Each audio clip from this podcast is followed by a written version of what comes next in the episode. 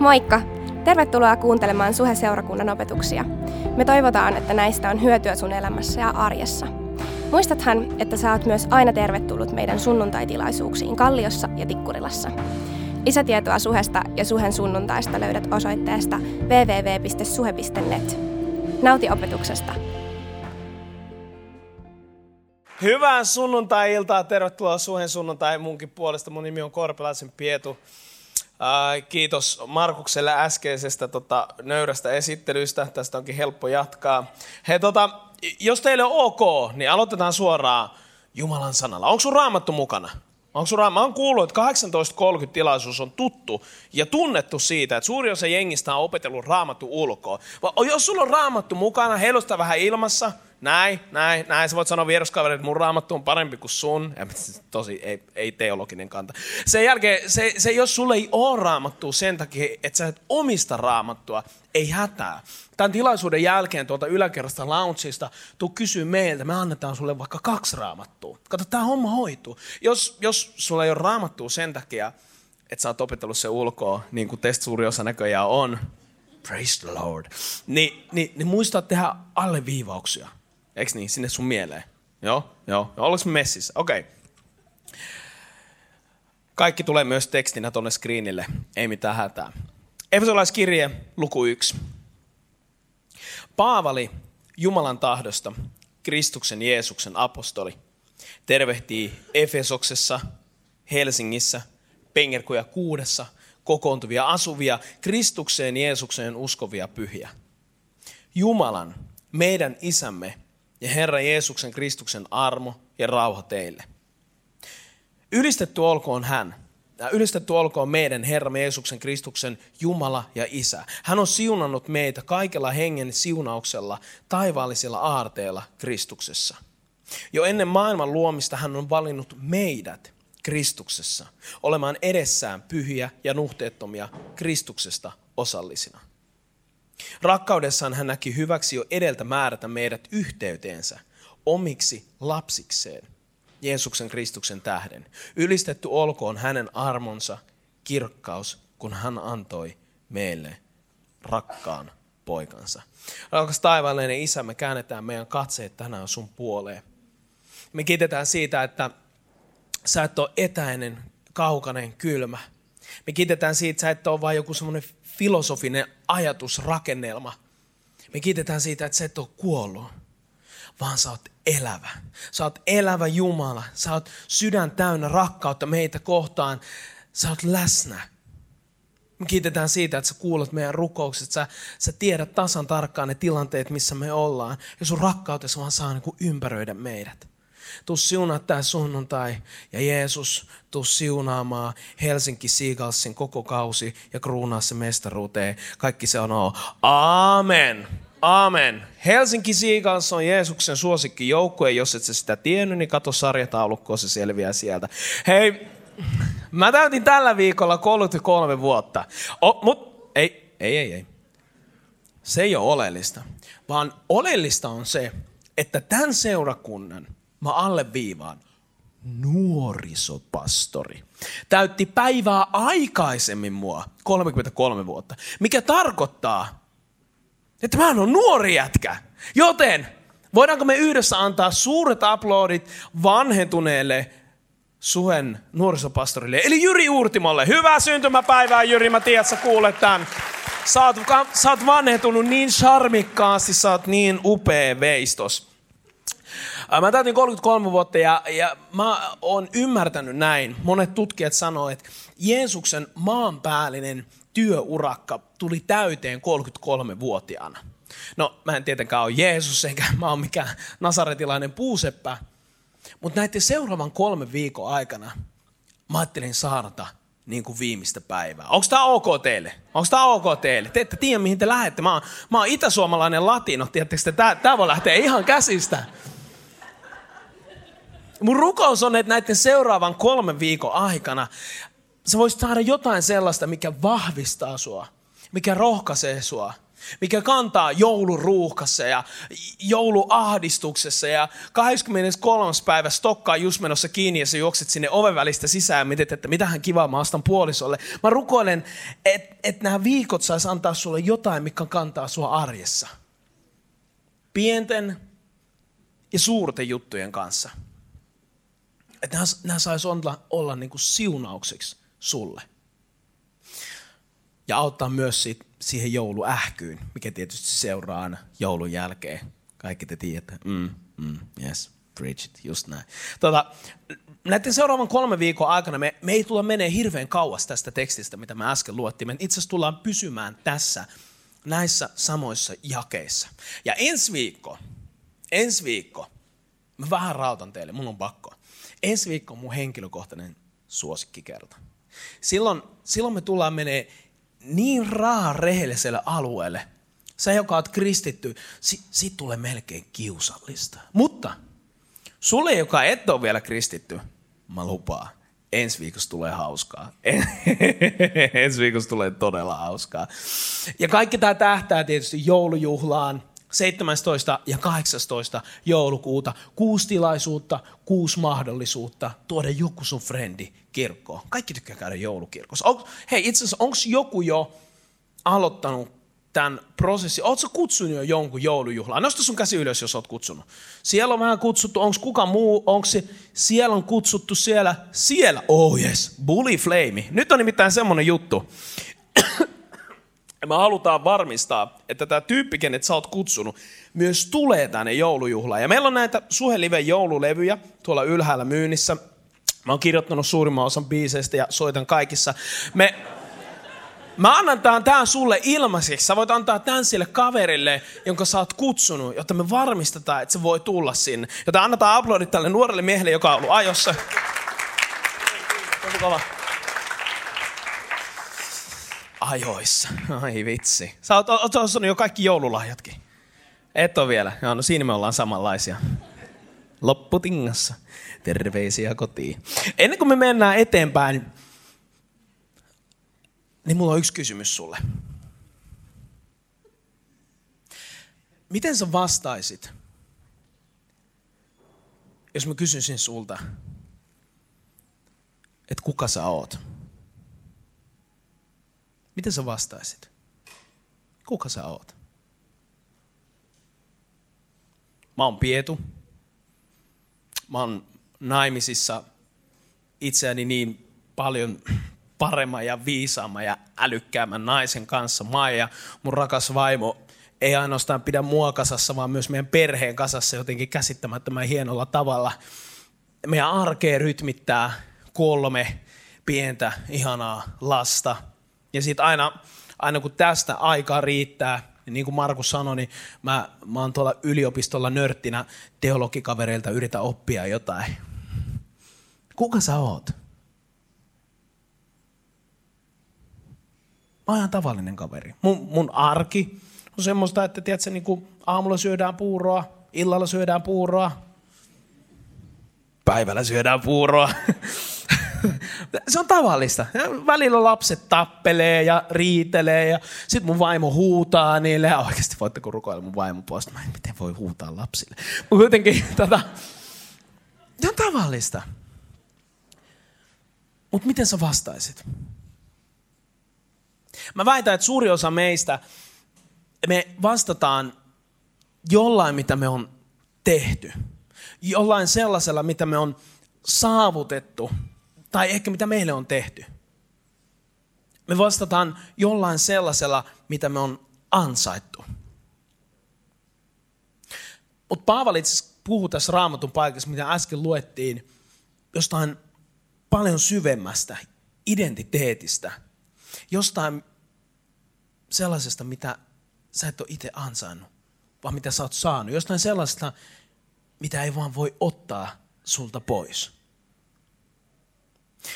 Ja tämä kaikki lähtee tietysti liikkeelle luomisesta, niin kuin kaikki. Ensin, ensin ei ole mitään, sen jälkeen Jumala luo maailman tyhjyydestä. Hän, hän luo kaikkea kivaa sinne ja sitten hän luo ihmisen. Hän luo ihmisen kuvakseen ja kaltaisekseen. Ja, ja välittömästi välittömästi tässä luomisessa tapahtuu yhteys. Syntyy yhteys ihmisen ja Jumalan välille. Mutta ei mene kauaa, kun käärme tulee ihmisen luo. Ja ensimmäinen kysymys, ensimmäinen kysymys liittyy identiteettiin. Jumala oli antanut ihmiselle yhden jutun. Hei, hei, saatte tehdä ihan mitä tahansa, mutta hyvän ja pahan tiedon puusta. Älkää syöt jos siitä. Se ei ole hyväksi sulle. Se ei ole hyväksi sulle. Sano vieruskaverille, se ei ole hyväksi sulle. Se ei ole hyväksi sulle. Yksi ainut juttu. Yksi ainut juttu. Tämä oli ainut, mitä ihmisten piti hoitaa. You had one job. Yksi ainut juttu. Ja nyt käärme tulee. What's up? Hmm. Ai ette saa syödä. Ai se muka kuolet. Sä oot aikuinen mies. Kyllä sä tiedät, kuka kuole hedelmää. Amoa. Yeah. Se on vaan, se on vaan semmonen juoni. Tiedätkö ihan oikeasti, jos sä syöt tuota hedelmää, niin sit vasta, sit vasta susta tulee Jumalan kaltainen. Mikä on mielenkiintoista, koska, koska me äsken puhuttiin, niin Jumala oli jo luonut meidät kuvakseen ja kaltaisekseen. Ja nyt surullista kyllä tämän, tämän, tämän valheen myötä. Nämä ihmiset on valmiita luopumaan kaikesta, mitä niillä on. On valmiita luopumaan kaikesta hyvästä, mitä heillä on. Kaikesta, kaikesta mikä ympäröi heitä. Kaikesta, mikä heillä on annettu. Vaan koska joku sanoo, että ei, ei, ei, ei. On vielä enemmän. Tiedätkö, sun pitää, sun pitää, sun pitää tehdä tälleen. Ja, ja sit sun pitää olla tätä. Sun pitää saavuttaa tää. Ja, ja vasta sit, vasta sit sä saavutat sen. Vasta sit sä kelpaat. Tosi vieras ajatus tähän nykypäivään verrattuna, eikö niin? Tragedia tapahtuu, syntiin lankemus tapahtuu ja mitä syntiin lankemuksessa tapahtuu, niin se yhteys katkeaa. Se yhteys rikkoutuu. Ja nyt vanha testamentti kuvaa läpi matkaa, miten tämä rikkoutunut yhteys oireilee ja, ja, ja tuntuu, että välillä ollaan pääsemässä lähemmäksi, mutta ei kuitenkaan. Ja mistä tämä johtuu? Johtuu siitä, että ihmisten omilla teoilla tätä yhteyttä ei millään ikinä pystytä kuromaan umpeen. Ja sitten tapahtuu jotain poikkeuksellista. Jotain, mitä koko maailman historiassa ei kertaakaan aikaisemmin tapahtunut. Jumala tulee maailmaan. Hän tulee kirkkauden ja ylistyksen keskeltä, missä enkelit palvoo häntä 24-7. Hän tulee sieltä, hän tulee maailmaan nuoren teinin, täysin väärin ymmärretyn nuoren neitsyön synnyttämään maailmaan. Kuva, joka ei voisi olla kauempana Coca-Cola joulusta. Miksi Jumala? Miksi? Miksi mi, miksi valita jotenkin niin kuin näin, näin käsittämättömän helposti väärin ymmärrettävä tapa tulla maailmaa? Miksi?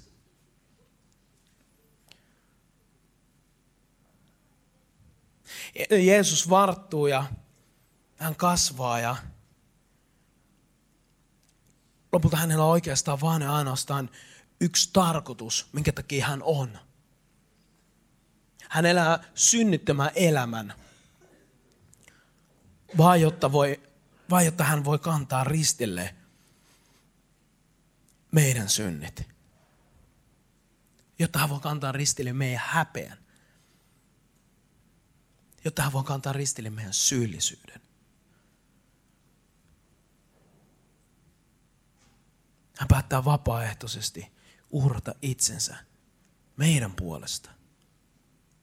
Ja nyt mä ymmärtäisin jotenkin tämän kuvan niin kuin paremmin, jos, jos, jos Jumalalla olisi ikään kuin vaan pääsy äh, siihen, mitä me halutaan näyttää ulospäin. Jos, jos, jos Jumala näkisi ainoastaan meidän Instagram-feedin, oo, Oh, nice, siloteltuja kauniita kuvia. Tiedätkö, jos, jos Jumala näkisi meidän Facebook-feedin kuvat, kaikki on niin hienosti ja nätisti ja kauniisti. Oletteko te huomannut, miten tämä ilmiö tapahtuu? Jollakin on kaunis brunssi aamulla. Kukaan ei laita Instagramin kuvaa brunssista, siitä keittiöstä, siitä sotkusta. Kukaan ei näytä sitä vaatekaappia, mihin kaikki on tungettu just ennen kuin vieraat tulee. Ei, kaikki laittaa sen valmiin tuotteen, sen kauniis asetellun pöydän, kauniit kynttilät ja valot ja varjot ja ihanaa. Tämän takia lapsiperheet ei pidä brunsseja, koska se ei ole vaan mahdollista. Me, me, me tarjotaan jotenkin ulospäin, me yritetään vaikuttaa ihmisiä, joita me ei edes tunneta. Valheellisella kuvalla. Koska koska jostain syystä tämä maailma on niin täysin unohtanut, että kyse on prosessista eikä valmista tuotteesta. Ja sen takia me, me jotenkin eletään sellaisessa illuusiossa, että kaikki pitäisi olla valmista. Ei saisi olla mitään prosesseja.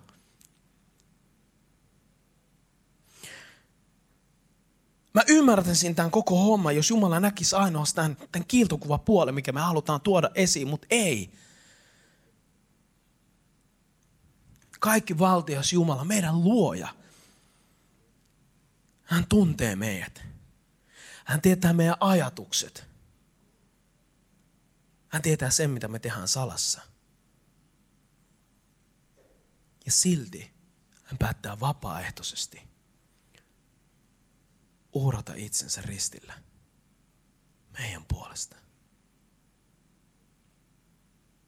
Jeesus kuolee ristillä ja tulee hiljaisuus.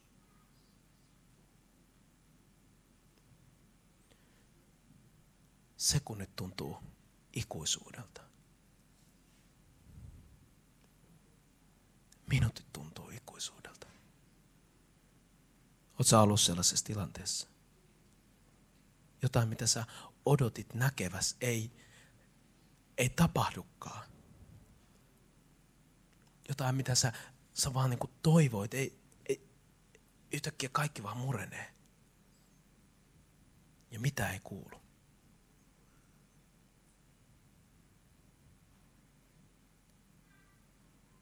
Kunnes kolmannen päivän aamuna.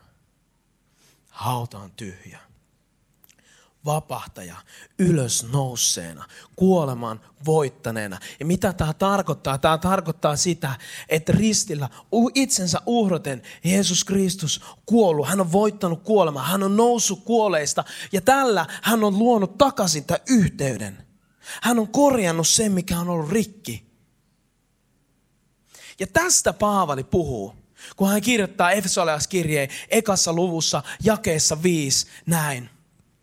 Rakkaudessaan hän siis Jumala näki hyväksi jo edeltä määrätä meidät yhteyteensä omiksi lapsikseen Jeesuksen Kristuksen tähden.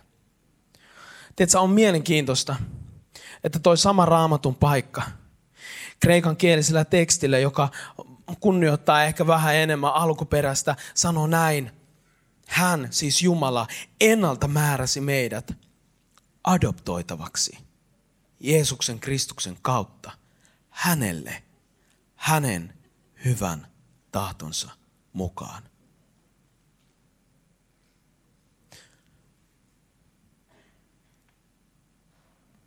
Kyse on siis adoptiosta. Meidät on adoptoitu toivoon. Meitä on adoptoitu kuolleista elämään. Meitä on adoptoitu ei meidän omien tekojen takia, vaan ainoastaan yksin armosta. Ja tiedätkö, mikä on käsittämättömin juttu tässä? Me, jotka ollaan oltu seurakunnassa vuosia. Vuosia. Mä oon joskus tajuttu tää mutta me on unohdettu se. Ja jostain kumman syystä meillä on taipumus ajatella, vuodet menee eteenpäin, me ruvetaan, me ruvetaan miettiä, että et, ehkä kyse onkin kuitenkin tekemisestä. Ja kun kyse, kyse onkin oikein, oikeasti niin kuin tekemisestä. Oi, what's up? Maija, hyvä jätkä. Joo, joo. Mä käyn aina, aina suhen sunnuntaissa. Mä käyn aina 18.30 tilaisuudessa, koska siellä kaikki pyhät käy. Amen. Mm? Mä käyn pienryhmässäkin. Joo, joo, mä, käyn, mä, mä vedän pienryhmää. Sen lisäksi mä käyn pienryhmässä. Joo, oh, joo, joo, kyllä mä oon palvelemassa seurakunnassa. Oh, no, no, no, no. Oh, mä oon hyvä jätkä. Mä, mä, mä oon itse asiassa vapaa-ajallakin vielä palvelemassa. Mä, mä oon paketoimassa operaatio joululapsen paketteja. Hmm? Mä oon niin hyvä jätkä. Hmm? Jep. Ja raha. Tiedätkö, mun kohdalla kymmeneksi kun kerätään, se tulee painoa siihen kuppiin mun kohdalla. Painoa paino, ei mitään kolikoita kuin seteleitä, nippuja. Mä, mä, osallistuin, mä osallistuin jopa siihen perintökampanjaan, mikä meillä oli. Niin, niin. Mä oon ihan hyvä jätkä. Ja jotenkin me, meidän niin kuin käsitys kristinuskosta vääristyy. Ja mihin se johtaa? Me ajatellaan, että, että kun me on tehty näin ja me on tehty näin – sitten me rukoiltaan Jumalalta jotain. Ja sitten kun se ei tapahdukaan sillä hetkellä, sillä tavalla kun me rukoillaan, meidän ensimmäinen reaktio on, hei! Oletko sä siellä? Eikö sä kuule mua? Mä luulen, että tämä on, mä luulen, että tämä on tämmöinen win-win situation. Että et kun mä teen juttuja sulle, niin sen jälkeen ikään kuin vastalahjaksi sä Jumala vastaat, anna, annat mulle niin kuin vastalahjana mun rukouspyyntö, niin kuin vastaat niihin. Just sellaisena, kun mä pyydän, ja just, niin kuin, just silloin, kun mä pyydän. Kuinka moni on rukoillut joskus jotain, se ei ole tapahtunut sillä hetkellä, sä oot kysynyt, että Jumala, miksi? Jumala ajallaan! Eikö tämä toimi tämä diili silleen? Mä maksan kymmenykset ajallaan ja sä vastaat sun rukou, tai mun rukouksiin ajallaan. Miksi sä annat mun oottaa? Eihän mä sun anna oottaa. Mä maksan, mulla tulee suora velotuksena lähtee kymmenykset. Moneen seurakuntaa vielä. Come on Jumala, mikä tämä juttu on? Jotenkin käsittämättömällä tavalla me, me, me kristityt niinku, meidän tämä ajatusmaailma muuttuu ihan vääränlaiseksi. Me kuvitellaan, että kyse onkin tekemisestä, kyse onkin suorittamisesta, vaikka ei koskaan ollut kyse siitä. Ei ole koskaan ollut kyse meidän teoista. Kyse on puhtaasti armosta. Meidät on pelastettu yksin armosta. Ei meidän tekojen tähden, vaan armosta. Ei ole kyse susta. On kyse Jeesuksesta. On aina ollut ja tulee aina olemaan. Yksi Jeesuksesta. Mikä käsittämätön lahja. Jumala on uhrannut itsensä mun puolesta, sun puolesta, meidän puolesta, tämän kaupungin puolesta. Mikä käsittämätön lahja.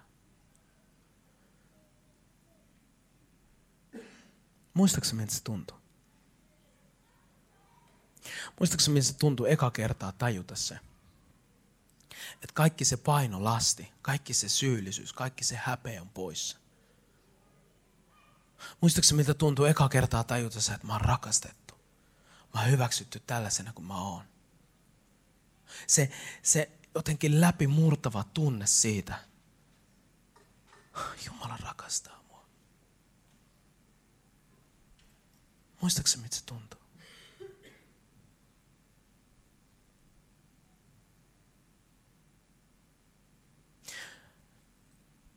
Mä synnyin marraskuun joulukuun paikkeilla 1983 köyhällä alueella Kolumbiassa.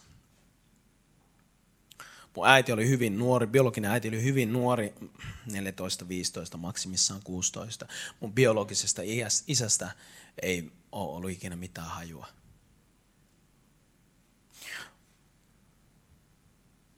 Mun biologinen isoisä sanoi mun äidille, että se on kaksi vaihtoehtoa. Tee abortti tai sitten lähdet kadulle ton lapsen kanssa. Ei ole varaa ruokkia enää yhtä ainutta lisäsuuta.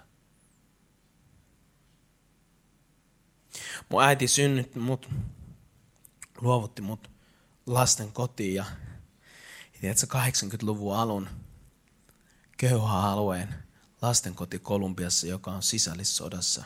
Se on jotain muuta kuin mitä nykypäivänä meillä Suomessa lastenkodit on. Se on aika lohduton paikka. Sieltä on kolme tietä ulos. Joko sä liityt lapsisotilaana sisällissotaan jonkun osapuolen puolelle. Tai sä koetat selvitä kadulla varastelemalla, ehkä myymällä itteensä. Tai sitten ehkä, jos ihme käy, niin joku haluaa sut. Sut, joka on pelkästään taakka. Sut, joka on pelkästään vaan lisäkulu. Jos ihme käy, niin joku haluaa sut. Ihme ei vaan hirveän usein käy kaikista köyhimmillä alueilla. Mun vanhemmat oli yrittänyt, isä ja äiti, vuosia saada lasta ja he varmaan kivuliaan prosessin jälkeen odotus, toivo, ei. Entä nyt? Ei. Entä nyt? Ei. He oli, he oli päättänyt, että okei, lähdetään adoptioprosessiin. He oli käynyt jo usean muun vuoden tätä adoptioprosessia ja hirveä kipu siitä, että meillä ei ole lasta, meillä ei omaa lasta. Kaipaus siitä, että ai vitsi, kun vaan olisi oma lapsi. Tämä adoptioprosessi tulee loppusuoralle. Ja sitten yhtenä päivänä he näkee tämän kuvan. Toi ensimmäinen kuva, mikä musta on koskaan otettu.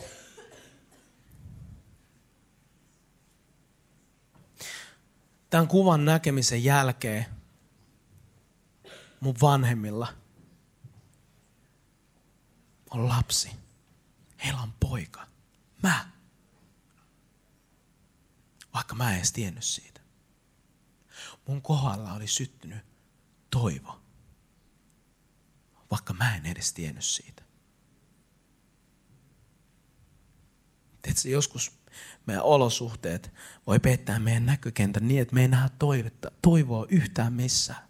Takana päin me nähdään meidän tehdyt virheet. Vasemmalle kun me katsotaan, me nähdään vaan niin kuin epäonnistumista ja, ja pelkoa ja pettymystä ja kuolemaa. Kun me katsotaan eteenpäin, me nähdään vaan uhkakuvia. Kun me katsotaan oikealle, me nähdään vaan ihmisiä, jotka syyttää ja, ja ehkä syystä tai ehkä suotta meitä. Ja on vaikea nähdä tämmöisessä olosuhteessa mitään toivoa. Mutta meidän toivo on Jumalassa, joka näkee pitemmälle. Tosi ironista, ihan tämä adoptioprosessin lopussa mun äiti tulee raskaaksi. Ja hän saa puhelun. Moi, et me ei voida antaa sitä lasta teille, koska tota, teille tulee oma lapsi. Mä äiti kertonut, miten hän niinku huutaa niin kovaa kuin vaan pohjois nainen voi puhelimeen huutaa. Älkää viekö mun lasta. Mitä te luulette tekevänne? Se on mun poika. Mun äiti taisteli musta jo ennen kuin mä edes tiesin mun äitistä. Ja niin, mä sain jäädä.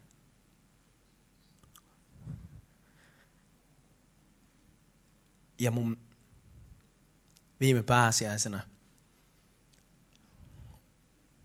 taivaan kotiin lähtenyt isä lenti Kolumbiaan ja haki mut. Tulevaisuus, jossa ei ollut tulevaisuutta, mutta tulevaisuudeksi, jossa on toivo.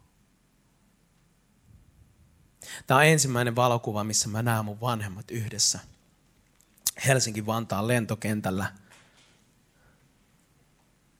Siellä mä oon selkärepussa. Tiedättekö mikä toi päivämäärä on? Se on 5. marraskuuta 1985. 5. marraskuuta 1985 mä sain uuden mahdollisuuden. Mä sain, mä sain toivon.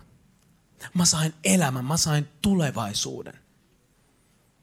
Vähän ton jälkeen mun pikkusisko syntyi. Mä oon kasvettu kuin Paita ja Peppu.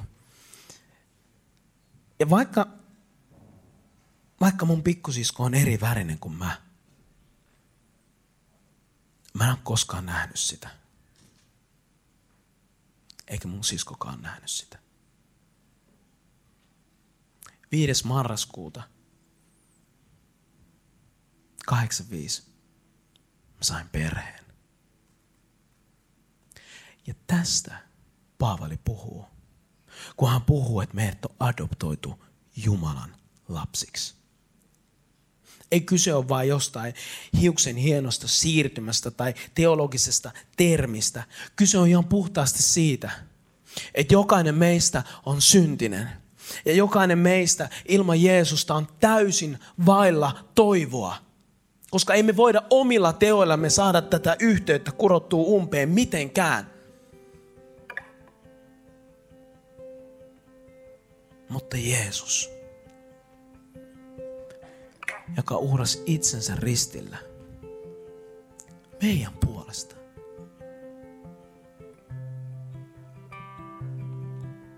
Hän mahdollistaa sen yhteyden palaamisen. Hän, hän mahdollistaa sen, mikä oli rikki, korjaantumisen. Ja tämän takia meillä on toivo. Tämän takia meillä on toivo. Tämän takia meillä on käsittämätön toivo. Oli meidän olosuhteet mitä tahansa. Tämän takia meidän kaikki Jumalan lupaukset vaan pitää meidän kohdalla paikkansa. Mikä käsittämätön ilo. Mikä sydämen pakahduttava ilo. Adoptoitu Jumalan lapseksi. Siinä on elämä. Siinä on toivo. Siinä on tulevaisuus.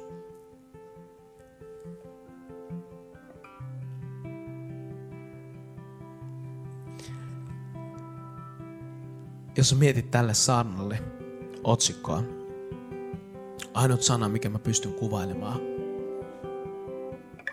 kun tämän kaiken tajuaa, ainut sana, mikä vaan huulille muodostuu, on kiitos. Kiitos. Kiitos. Raamatussa käytetään sanaa halleluja. Tiedätkö mitä se tarkoittaa? Se tarkoittaa kiitos. Kiitos siitä Jumala, että sä näit mut. Kiitos siitä, että mä kelpaan sulle kaikki ne mun virheineni. Kiitos siitä, että vaikka mä oon kuinka rikki tahansa, niin sä rakastat mua. Ja tämä tarkoittaa sitä, että nyt Kristuksessa meillä on hänen työnsä kautta uusi identiteetti. Se mitä sä oot tehnyt tai mitä sulle on tehty ei enää määrittele sitä kuka sä oot. Se mitä sä oot tehnyt tai mitä sulle on tehty ei enää kaalitse sitä tulevaisuutta mikä sulla on, koska meillä on toivo. Koska meillä on toivo. Efesolaiskirje 1 ja 5. Rakkaudessaan hän näki hyväksi jo edeltä määrätä. Edeltä määrätä. Mitä tämä tarkoittaa? Tämä tarkoittaa sitä, että sut on luotu tarkoituksella, tarkoitusta varten tähän aikaan ja tähän paikkaan. Tämä on se, mihin me uskotaan seurakuntana niin varmasti. Niin kauan kun sus henki pihisee, Jumalalla on unelma sulle. Hän haluaa käyttää sua. Hän haluaa, hän haluaa tarjota parasta mahdollista sulle. Ja kun me tajutaan tämä, että meidät on luotu tarkoituksella ja tarkoitusta varten tähän aikaan ja tähän paikkaan, On paljon helpompi tajuta sitä tyyppiä siellä työpaikalla, joka, joka vaan niin kuin on negis kuningas. On paljon helpompi tajuta sitä ihmistä, jonka kanssa ei vaan niin kuin mitenkään oikeastaan haluaisi olla tekemisissä. On paljon helpompi tajuta sitä ihmistä, jonka kanssa tuntuu, että ai vitsi kun mä tykkään susta, mutta tämä homma ei vaan jotenkin toimi, kun me vaan niin kuin koko ajan vaan jotenkin ajaudutaan umpikujaan. On paljon helpompi tajuta tätä kaupunkia. On paljon helpompi tajuta tätä aikaa. Ja kun me tajutaan tämä, niin mä väitän, se johtaa ainoa mahdolliseen juttuun, siihen, että me vaan rakastetaan ihmisiä. Koska me nähdään heissä se sama Kristuksen kuva. Me nähdään heissä, että myös sut on luotu tarkoituksella ja tarkoitusta varten.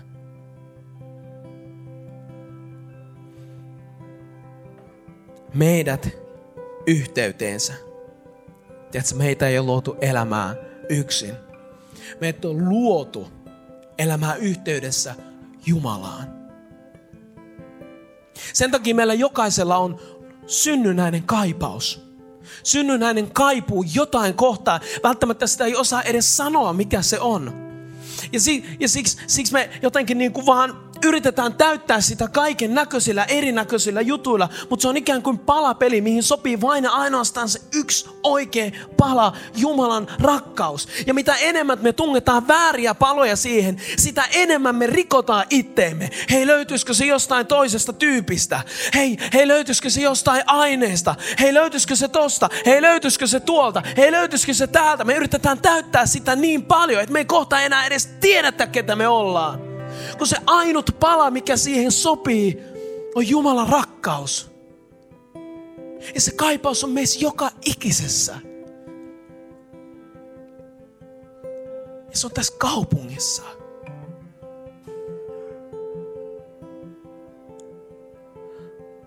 Mä en jaksa enää yhtä ainutta avioeroa. Mä oon nähnyt ihan liian paljon. Mä en jaksa enää yhtä ainutta semmoista tilannetta, että, että joku vaan tulee ja sanoo, että hei, mä oon kokenut kaikkea, mä oon ihan hukassa. Mä en jaksa enää yhtä ainutta semmoista irtosuuden rulianssia, missä vaan ihminen rikkoo itsensä. Kun ei sen kaipuuseen ole kuin yksi ainut vastaus. Jumalan rakkaus.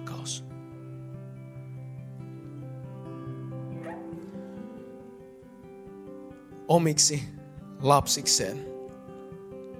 Tiedätkö, Jumala ei ole etäinen, eikä hän ole kylmä, vaan hän on kuin rakastava, täydellinen isä. Ja niin kuin rakastava, täydellinen isä, hän on luvannut, mä en koskaan tuu jättää sua. Mä en koskaan tuu hylkää sua. Oli sun olosuhde mikä tahansa. Mä en tuu hylkää sua. Sä et pysty tekemään mitään mikä erottaa sut mun rakkaudesta. Roomalais 8 loppu puhuu siitä, että ei mikään, ei mennyt, ei tuleva, ei korkeus, ei syvyys, ei elämä, ei kuolema, mikään ei voi erottaa meitä Jumalan rakkaudesta. Meidät lapsikseen. Tarkoittaa sitä, että, että kun Jumala katsoo sua, niin Kristuksen ristin työn kautta hän näkee ainoastaan puhtaan oman lapsensa. Meidän lapsikseen se tarkoittaa sitä, että Jumala on ojentanut kätensä väsyneille, uupuneille, pettyneille, petetyille, epätoivoisille, toivottomille, rikkonaisille – pelokkaille. Meille. Hän on ojentanut kätensä. Ja miten tämä on mahdollista? Tämä on mahdollista, koska on yksi, joka omalla uhrautumisellaan korjasi rikkoutuneen yhteyden. Ja sitä hän tekee edelleenkin. Siitä Jeesus tekee edelleenkin. Hän hän korjaa rikkoutuneet. Hän korjaa rikkoutuneet. Meidät on adoptoitu Jumalan lapsiksi. Mikä käsittämätön etuoikeus. Ei meidän takia. Ei meidän takia. vaan Jeesuksen, Kristuksen tähden. Ja mä en tiedä mitään, jos ei tää saa meitä nousemaan ylös ja ylistämään Jumalaa, niin mikä sitten saa? Mikä sitten saa? Jos ei tää murra meidän sydäntä täysin, niin mikä sit murtaa? Jos ei tämä ajatus Jumalan rakkaudesta saa näkyä meidän arjessa niin, että se muuttaa sun työpaikan, niin, että se muuttaa sun koulu, niin, että se muuttaa sun kaveripiirit, niin, että sä voit puhua elämää, rohkasta, nosta uupuneita, nostaa väsyneitä, kannustaa, puhua hyvää siellä, missä puhutaan vaan pahaa. Jos ei tämä saa meitä tekemään, niin mä en tiedä mikä saa. Adoptoitu Jumalan lapsiksi. Ja nyt me seurakunta noustaa ylös. Nyt me aletaan ylistää. Me tuodaan kiitos ja kunnia Jumalalle. Ja nyt kun me ylistetään, älä välitä mitä siinä vieressä tapahtuu. Sun ei tarvitse miettiä oikeastaan edes ketään muuta. Tämä hetki on sun ja Jumalan hetki. Sun ja Jumalan hetki. Sulla on ääni. Ja nyt meidän on aika ylistää meidän Jumalaa. Ei pakosta, ei syyllisyydestä, ei väkisin. Vaan ilosta ja siitä käsittämättömästä oivalluksesta. Hän rakastaa mua. Hän rakastaa mua. Hän rakastaa mua. Hän on luvannut, että ei hän hylkää mua. Siinä on meidän toivo. Siinä on tämän kaupungin toivo. Jeesuksessa Kristuksessa on meidän toivo. Kiitos, että kuuntelit. Ota rohkeasti yhteyttä, jos haluat tietää lisää suhesta. Sä löydät meidät Facebookista, Instagramista ja Twitteristä nimellä Suhe-seurakunta. Jos sä haluat olla mukana tukemassa tätä työtä taloudellisesti, siihen löydät ohjeet kotisivuiltamme osoitteesta www.suhe.net. Nyt mä toivotan sulle siunattua viikon jatkoa.